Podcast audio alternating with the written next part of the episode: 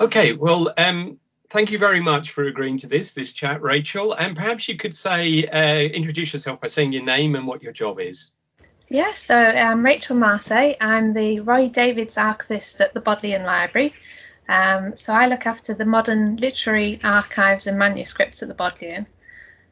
So I liaise with depositors who are looking to deposit material and taking in new material when it arrives. I catalogue our literary collections to enable researchers to use and view them, answer inquiries, and I do a bit of outreach work, which involves some work with schools or other events which showcase our collections. And the collections must be extensive. I mean, modern literary manuscripts at the Bodleian, I presume that covers... What period does modern cover in that definition? Yes, roughly it's anything post-1800. There's a bit of leeway sort of both ways, but yeah. That's what we sort of class it as. And it's everything. It's like letters, sort of first drafts and so on of material. That's it, yes. Yeah, anything from sort of, we've got the juvenilia of Jane Austen, for example, so early works of authors and, as you say, sort of their handwritten manuscripts of their sort of more famous works and often unpublished works as well. So quite a variety of different material. I can imagine. Yeah, well, I've worked with some of it. I've been very fortunate to, and it's wonderful. But for the purpose of this podcast, so this is a series about fantasy literature and writers in that genre. We're going to talk about two collections that you have, which kind of reveal sort of the breadth of what's in the wider collection. So could you say something about who we're going to talk about? Yes. Yeah. Well, today we're going to look at William Morris, the designer, author, and also the sort of visionary socialist of his time. He was born in 1834 and lived until 1896. And the Bodleian holds a few of his letters and lectures, but also some wonderful illuminated calligraphic manuscripts written by William Morris. So both of sort of existing works and also his own compositions. In special collections, we also hold a full set of Morris's Kelmscott Press books, so the first editions for his own printing press. Many of these were deposited via sort of legal deposit, as the Bodleian is a legal deposit library, so would receive copies of books published in the UK. Fantastic. And the second writer we're going to look at a bit. And we're also looking at Eric Rücker Eddison, or E.R. Eddison, who's born in 1882 and died in 1945. He was a civil servant and author. We hold letters from his friends and quite a few from quite a bit of fan mail. We hold some correspondence between him and his publishers. We hold a few proofs of his work. We've got Egil's saga, his translation of the Norse saga that he did in the 1920s. Lots of newspaper cuttings that he himself cut out of book reviews of his own books, of his own work. And interestingly, one of the sort of highlights of the Eddison papers are the drawings and stories that Eddison wrote as a young man in sort of exercise books, his sort of own sketches and sort of initial ideas and his own sort of making of a sort of different world, as it were. Fantastic. Well, that's whetted our appetite. So two very important writers and you know, and for all kinds of reasons, but particularly for the development fantasy. So slightly overlapping in terms of, I think Eddison was a boy when Morris died, but Morris is obviously that great 19th century bastion of medievalism. And then Eddison comes along as a slightly more, I wouldn't say modernist because he writes in the archaic style, but, you know, a very important figure of 20th century fantasy that influenced Tolkien and Lewis. But I'm right in saying they were both Oxford alumni as well. Yes, yeah, that's right. Yes, 50 years apart. Morris was at Exeter College in the 1850s, and Eddison was at Trinity College in the early 1900s, both their study in classics. That's interesting, isn't it? Because, of course, Tolkien came up to study classics. And, yes, yeah, that's right, yeah. Absolutely. OK, well, should we start with the Morris material, if that's OK? So you've given us a broad outline there of what we have in terms of manuscripts, but also, obviously, printed books because of the extensive collection, the Bodleian. But should we concentrate on the manuscript side? Uh-huh. Yeah. And do you want to sort of say a few words about what immediately leapt out about what you have? I think the sort of link between them all is the sort of work that's gone into them. You know, they're not like many of our sort of authors. He's not just writing them down as we sort of expect an author to write them down. He's deliberately making these manuscripts beautiful. So he's writing them in he's doing calligraphy. He's leaving room for drawings around the text, some of which are filled in. We don't have many sort of completed manuscripts with full illustrations. They often have sort of the nice ones on the first few pages, and then later on in the manuscripts, he's just left the spaces to be completed. But it's showing that he's very much thinking of them in terms of manuscripts themselves, sort of the sort of more traditional sort of sense of a manuscript, a medieval manuscript. So he's not only writing the story, he's wanting them to look beautiful as well. So they're bound in vellum and written on vellum and bound in the sort of style of the medieval books. I didn't think you could still get vellum in the 19th century. Well, yeah, that's it. But he went to that full extent of using that. Yes. That's it, and getting the inks and everything. Yeah. He's said to be inspired by looking at some of the medieval manuscripts at the Bodleian. So he was aware of that, of sort of their existence, sort of even then, which is interesting. I mean, it was quite late in his life that he sort of came back to doing this style of writing. The manuscripts date to the 1870s. So this is sort of midway through his career. He's sort of returned to this sort of after his early poetic phase in the 60s. So it's a very interesting sort of time we're looking at in Morris's life and sort of his works, really. Absolutely. So the text of these manuscripts, what's the text again? Sorry.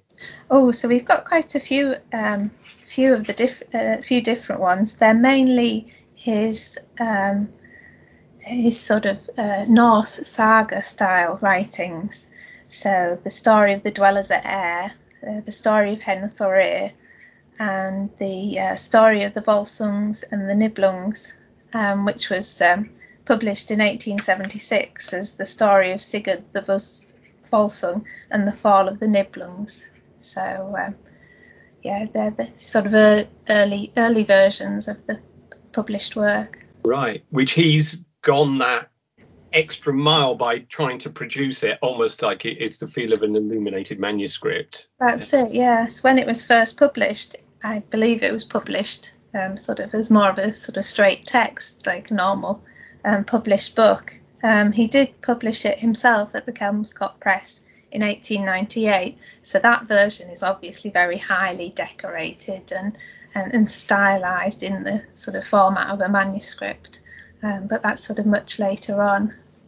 And the illuminations, do you remember any of them that they stick out as to what he was drawing? Were they scenes from the text, or were they just decorative? They were decorative mainly, yes, yeah, sort of floral, as you might expect from Morris.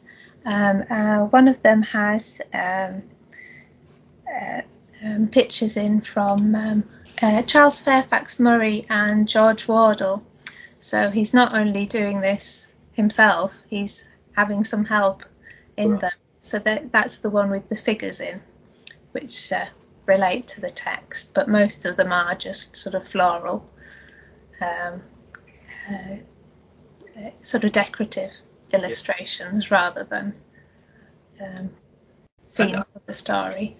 I guess the purpose, which trying to put your mindset into Morris, you know, I think about Morris's thinking about this. He's doing this really because it's a work of art. It's building on the work he did with the Birmingham set at Oxford, you know, this reinvigorating the arts, which leads arts and crafts movement. It's not that he was trying to produce the kind of forged manuscript and go. No, exactly. Sort of. It's a work of art in many senses. It's not just a text. It has to look beautiful as well. Yes, absolutely. And on one of the other podcasts, we talk about the murals in the Oxford Union, about, you know, the Burne-Jones paintings and so on, which was Morris was part of that circle and went on. That's wonderful. OK. And are these accessible? Are these the sort of books that anyone could come in and have a look under certain conditions? Yes, that's right. Yes, via our reading rooms, and the description of the items is available on our online catalogue, Bodleian Archives and Manuscripts. At the moment, they're not digitally available, but yes, they can be seen in the flesh, as it were. Well, I expect they'd be amazing to see. I will certainly make an appointment one day. Okay. So let's move on to our second author, E.R. Eddison, who, as you've already said, was at Oxford, did classics like Morris, but also there's a similarity here in his attraction to Norse literature, isn't there, as well? He starts moving in that direction. That's right, yes. Yeah, both Morris and Eddison learnt Norse so that they could read the sagas in the original tongue.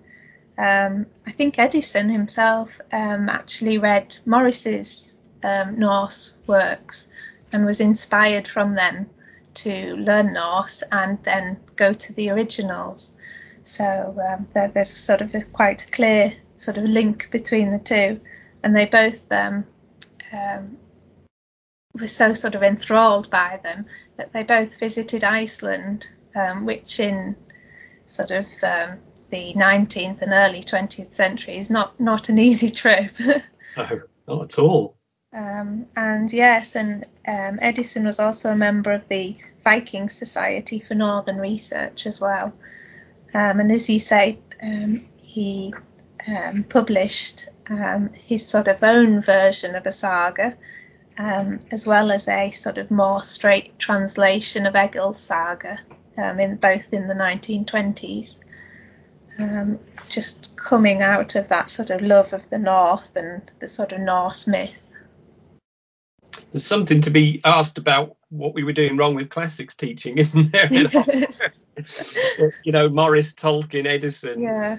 We're all did classics or to a degree, but we're attracted by the sort of, you know, Western, medieval, Northern Germanic myths and so on. It, yes, yeah. Yeah. So what do we have of Eddison? You did a summary at the beginning, but let's go into it more. Yes, yeah. So we have sort of volumes of letters, which were sent from fans as well as friends. One of the letters from a fan is interestingly was a tank commander and was writing from Fort Knox. He was Major Robert Browne, and writing in 1945 saying how he loved Eddison's works and that two of them had accompanied him on his African and Italian campaigns. Oh, wow. So Eddison had treasured that letter, you know, that where his works had been, and I think that sort of appreciation was important to him, you know. He wasn't writing commercially, you know, he had a very successful civil service career, but it was very much out of wanting to share his stories and imagination, so I think he very much sort of kept all these letters carefully. When did letters from Lewis survive to... Yes, yeah, that's we've got a few letters from Lewis. Some of them are in a sort of volume of letters relating to C.S. Lewis. So we have sort of Eddison in another collection, as it were. He read The Worm Ouroboros in 1942, and Lewis wrote a letter of appreciation to Eddison, as he was kind of prone to do. And he wrote it in a sort of pastiche of Middle English. It's not in, how we talk English now, sort of echoing Eddison's own prose in his works. And yeah, it's a lovely letter, saying how much he likes it, and he says Eddison is a bit like William of Kelmscott or Snorri or Homer.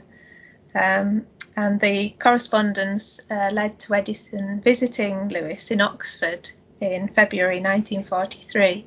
So he went to sort of Magdalen College and ate in the hall, and sort of touched on sort of the Inkling circle sort of on his visit. So that's kind of interesting, sort of an interesting meeting of minds really there. And they kept up correspondence and sort of occasional meeting. Eddison lived down in sort of London and Malmesbury, so it was sort of more occasional visits and keeping in touch via letter as well. So yes, returning to the letters then, were there anything other highlights that leapt out? Yes, there are some from sort of famous writers like Hilaire Belloc and H. Rider Haggard, but also from Arthur Ransome, who was brought up sort of close to Eddison. They shared a tutor at one point when they were very young. And he's writing from aboard one of his boats. He's moored out somewhere, and he's anticipating Edison's work, and he's sort of referring back to these sort of fantasies that they used to sort of have, and the Edison's exercise books that he filled with sketches and stuff. So Ransome remembers that and sort of can see that in Edison's published works, which is that the juvenilia you talked about? That's right, yes. So yeah. We have some of this material. Still. Yes, yeah. So sort of they're like exercise books with tales of these figures that appeared in his works, especially the Worm Ouroboros. But lots of sketches of kind of men in sort of mock Elizabethan costume, and a lot of swords and a lot of sort of red ink as the battles are occurring. And I think, I don't know whether sort of as the youngster with Arthur Ransome, that they sort of used to sort of imagine this world together, or whether it was kind of mainly Eddison, I don't know, but Ransome certainly remembers those days. So I think you said at the beginning, Eddison probably around the age of 10 there, he's beginning. Yes, yeah, he's very young, yes, yeah, and he's got neat writing, and it sort of flows, you know, it's coming out of his head, and he's writing it down. He's not sort of writing bits and crossing them out. It is kind of sort of complete short stories and tales that he's putting together, rather than just ideas or figures, though they are sort of little tales in themselves. Yeah, that's fascinating to be thinking that young about a mythology, which we may have all have done, but to bring it with you into when you're an adult and writing these books, and as you say, some of the characters carry on into the Worm Ouroboros. That's it, yes, yeah. And they're sort of definitely recognisable. They have the same names, you know. He's not changing them sort of substantially at all. No. So What else is there? Is there any more in the letters? But I think you also mentioned there was other material like reviews and so on. That's it. Yes. Yeah. So there's volumes of newspaper cuttings that he's very much sort of diligently cut them out and kept them. And it's sort of to the extent that he neatly crosses out the sections that don't apply to his book. You know, if it's a review that's covering 2 or 3 books, he'll sort of cross out the bits that aren't relevant to him. And very, very occasionally, he does write marginal comments about reviewers. It's mainly when it's a negative comment. And he'll say something, some remark. But most of the reviews were sort of fairly positive, and I think Eddison sort of appreciated them. I think sort of the reviewers agreed that his work's quite sort of unique, and it perhaps wasn't for everybody, but could sort of appreciate the work and the sort of vision that he had. So is there any literary manuscripts, any drafts of any, apart from the juvenilia, is there any drafts of any of his stories? We've got one draft for a saga, and the proof for Egil's saga. Most of his literary sort of drafts of his novels were donated by his widow to Leeds Central Library. Right. So they hold the sort of drafts for his work, as well as a bit of correspondence. Okay. And these drafts, are they actually they're handwritten drafts, or are they typescripts? I think they were a bit of both. In some of the letter books that we have, he drafts his replies, which are in the letter books, but he's written them on the back of sort of typescript drafts of his work. So whilst we don't have a sort of complete sort of set for anything, he obviously is sort of reusing his paper, so we do have the occasional sort of page. It's often upside down, you know, that he sort of jotted on, which is interesting in itself. One of the things with literary archives is how the authors themselves see their drafts and how they keep them. And it does vary so much between authors. You know, some keep them very religiously and others just use drafts as sort of scrap paper later on. Yeah. Well, and what you were saying earlier about some of his letters ends up in, or the Lewis collection, because it depends where the emphasis is placed. But that's it. Uh-huh. Yeah. But I guess what we forget now is just how valued paper was in, you know. Well, that's it. Yeah. Between the wars and certainly in the war, people, you know, it was something you treasured and reused.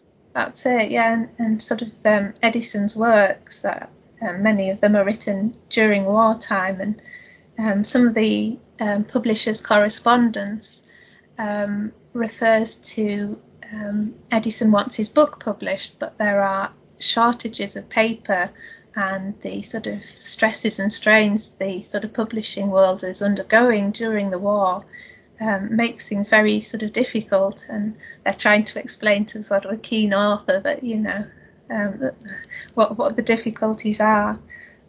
So I think one of his books was published first in America rather than the UK, just because of sort of these issues that were going on.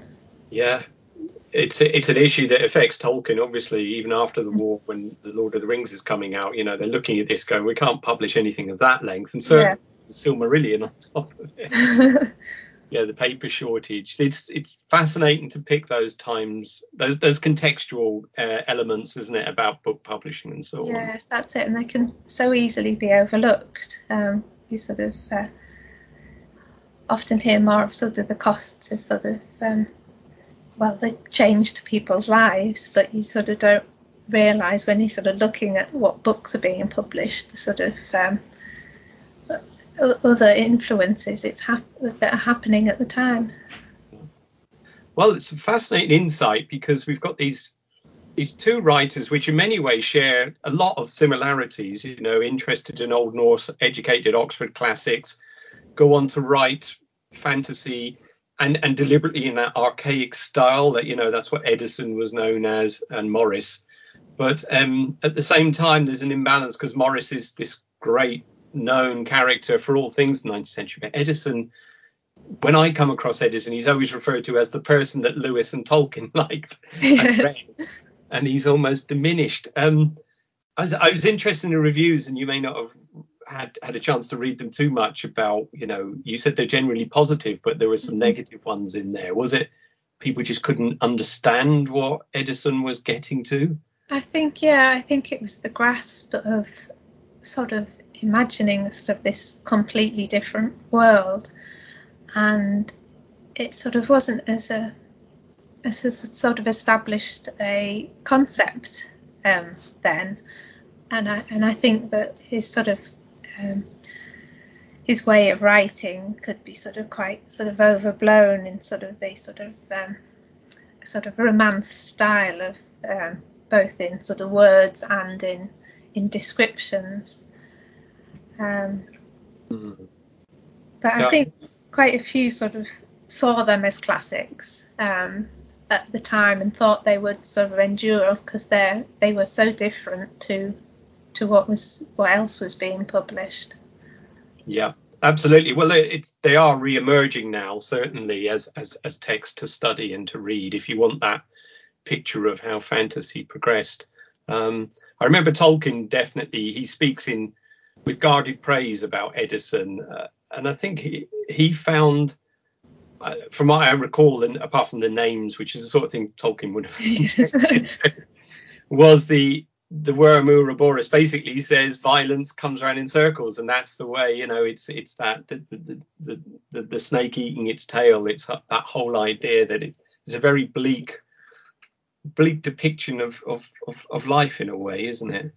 Yes, yeah, there's suddenly the sort of harken back to a sort of chivalric past, I think. And Eddison wasn't sort of, I wouldn't say he wasn't aware of sort of the sort of industrialised sort of warfare of the 20th century, but he certainly was harking back to a different age. And I think the fact that such conflict occurred in the 20th century sort of sets his book slightly at odds with what was going on. But as we sort of said, these books were early in his imagination, the sort of thoughts and the sort of chivalric deeds or sort of harking back to the sort of Norse sort of saga way of things. Yeah, absolutely. Yeah, and if he was 10, so that's what 1890s, the height of empire, you know, the boy's own sort of you know, chivalric sort of way of fighting. But then you go through the trenches and the experience of the First World War, and his books seem out of place. That's fascinating. Yes, absolutely. Well, before we finish, is there anything else that you wanted to pick out from either of the collections?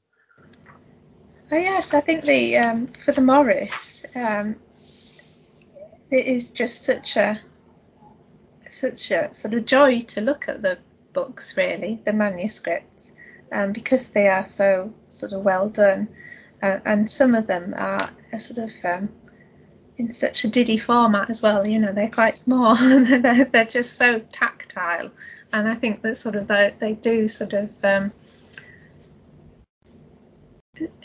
Morris's aim in producing them, when you actually see them, you do sort of understand where he's coming from, you know, because it does, it's the tangibleness, I think, of them, and the fact that he's written them as well, you know, author to pen, but still in such a sort of beautiful way. I think I read that Morris's own favourite was the Volsungs and the Niblungs, so that's probably the highlight from the Morris collection, and certainly the Eddison one. It's the the drawings and stories he wrote as a young man, that young imagination sort of coming through, and sort of making that other world that he sort of disappears into, and sort of the his sort of story of he doesn't become a full-time writer, you know, he has his own career in the civil service, but he still longs to go back to that world of childhood, which I think is probably his own sort of escape. So yeah, I think for me it's definitely those younger works that are in the collection. That's wonderful, thank you. Yes, it gives us a picture of two men, really, you know, running their career in the beginning. Fantastic. Well, thank you very much, Rachel. That was absolutely wonderful, and I'm sure you'll get a lot of people wanting to come and see these two. Well, that would be great. It's they're sort of not so widely known, these two aspects in our collection. So it'd be great to sort of get them out there, as it were. Wonderful. Thank you. And thank you.